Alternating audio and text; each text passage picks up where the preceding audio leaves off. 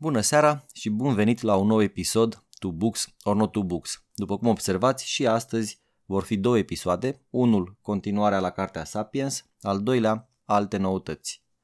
Să o luăm cu o mică agenda. Vom vorbi în primul rând despre un quick update, apoi punctul 2, apariții recente la editura Publica și punctul 3, un articol destul de interesant din Harvard Business Review.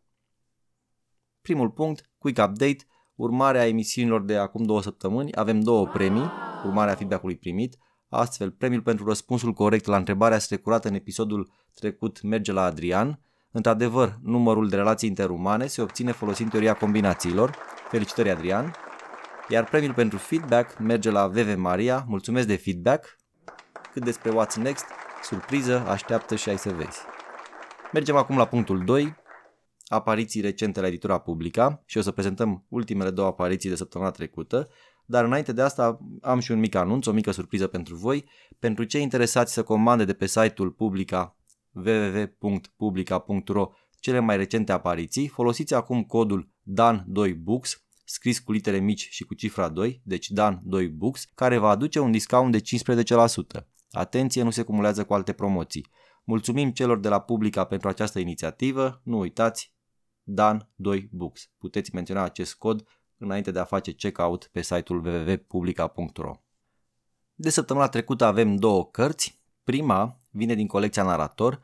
Pentru cei care încă nu sunt familiari cu această colecție, pe scurt, aici găsiți povești reale, bine scrise. Vă recomand să verificați pe site-ul Publica ce alte cărți au mai apărut în această colecție, cu siguranță veți găsi ceva ce v-ar putea tenta.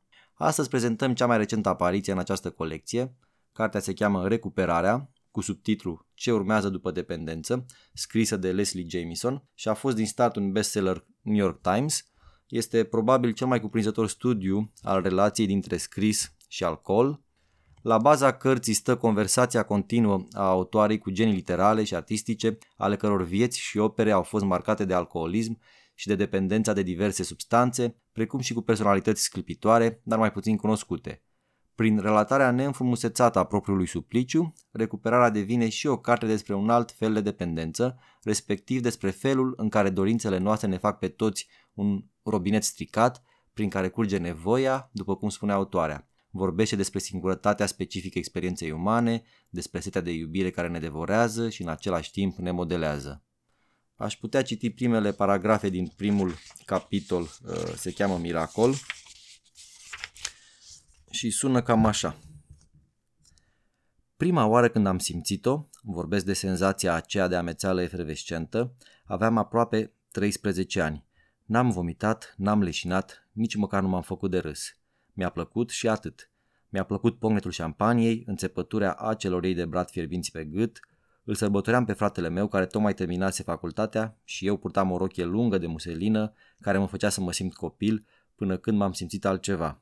Inițiată, strălucitoare, toată lumea era acuzată. Nu mi-ați spus ce bine e. Prima oară când am băut în secret aveam 15 ani. Mama era plecată din oraș. Eu și prietenii mei am întins o pătură pe podeaua de lemn masiv din sfragerie și am băut ce am găsit în frigider, șardone îndesat între sucul de portocale și maioneză. Ne-am amețit de la senzația de încălcare a limitelor. Prima oară când m-am drogat, fumam iarbă pe canapeaua unui necunoscut și de pe degete îmi picura apă din piscină care umezea jointul din mână. Mă invitase o prietenă a unei prietene la o petrecere în apă.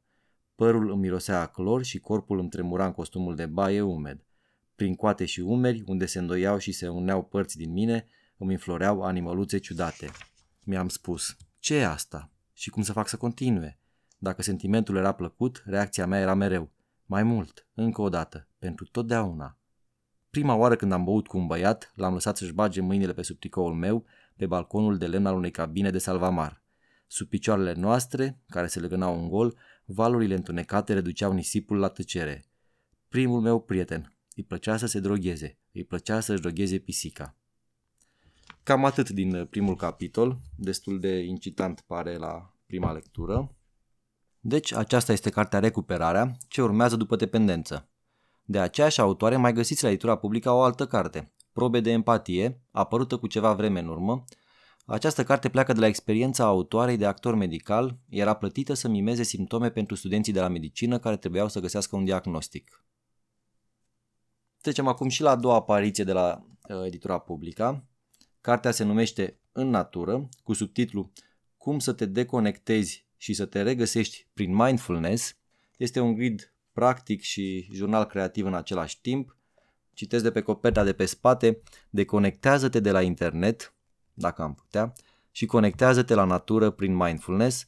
Acest ghid fundamental pentru formarea unei legături vii cu natura te va ajuta să cultivi pacea interioară și să-ți găsești liniștea.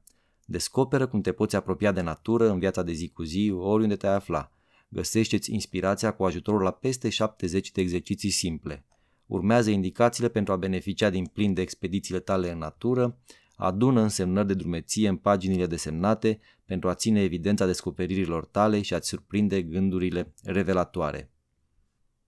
Menționam aici că această carte cuprinde peste 70 de exerciții simple, aș citi câteva dintre ele, vânătoarea de comori, meditație alături de o plantă dragă, desenând sunete, verdele lui Goethe, simțind anotimpurile, buchet pe nevăzute, viața unui copac, colaj pentru o vacanță acasă, dăruiește-ți timp, lecții de viață. Pe scurt, cu această carte veți colora, veți desena, veți uni puncte, spor la lectură. Trecem acum și la punctul 3. Probabil mulți dintre voi sunt familiari cu revista americană Harvard Business Review. De ceva vreme apare la fiecare două luni, deci șase numere pe an, dar trimestrial există și un supliment care se cheamă Harvard Business Review On Point, care dezbate un anume subiect. De exemplu, ediția de primăvară, Spring 2019, are ca titlu principal Unleash Your Creativity și este o colecție de articole care au apărut de-a lungul timpului în Harvard Business Review, toate având ca uh, scop uh, sau ca idee principală partea de creativitate. Răsfăind un pic uh, apariția aceasta recentă, am dat peste un uh, articolaj al cărui titlu recunosc că m-a incitat. Drunk people are better at creative problem solving. Cu alte cuvinte, oamenii, hai să nu spunem băuți, dar cel puțin ușor amețiți, sunt mai buni la a rezolva în mod creativ probleme. Am citit articolul și spicuiesc puțin pentru voi. Este un studiu al profesorului Andrew Yarosh de la uh, Mississippi State University. Pe scurt, au servit cocktailuri uh, cu vodka și cranberries cu merișoare unui număr de 20 de subiecti cu vârste între 21 și 30 de ani, până când nivelul de alcool din sânge a ajuns la 0,075, undeva la 3 băuturi uh, servite într-un interval de 30 de minute. Apoi, au trebuit să dezlege o serie de probleme de asocieri de cuvinte. Comparativ cu grupul de control, care nu a băut deloc alcool, cei 20 de subiecti nu numai că au avut mai multe răspunsuri corecte, dar au și ajuns mai repede la o soluție. Testul a cuprins 15 întrebări, uh, întrebări de genul What word relates to these three? Duck, dollar, fold. Cu alte cuvinte, să veniți cu un cuvânt care are legătură cu celelalte trei. Răspunsul corect la întrebarea anterioară era bill. Este celebra, uh, celebrul origami cu bancnota de un dolar. Subiecții amețiți au răspuns cu până la două-trei întrebări mai multe decât cei care nu au consumat deloc alcool și într-un timp mai scurt, timpul limită fiind de un minut pe întrebare. Teste similare au fost efectuate apoi și cu vin roșu sau bere în loc de cocktailuri cu vodcă. Explicația se pare că este destul de simplă constă în faptul că, deși alcoolul încetinește procesele mentale, se pare că atunci când vorbim de rezolvarea de probleme creative, pierderea focusului, care este un rezultat al consumului de alcool, este un lucru pozitiv. În astfel de teste nu trebuie să rămâi fixat pe o anume idee, pe prima idee care ți vine în minte, iar alcoolul se pare că ajută, te dezinhibă, aducând la suprafață o serie de alte lucruri, de alte idei, de cuvinte aparent irelevante, dar care te pot ajuta să rezolvi aceste teste. Cei care au participat la test, mai ales cei din grupul care a servit alcool, au spus că în rezolvarea testelor s-au axat mai mult pe chestii imediate, pe gânduri instante, um, sudden insights, decât pe o gândire strategică.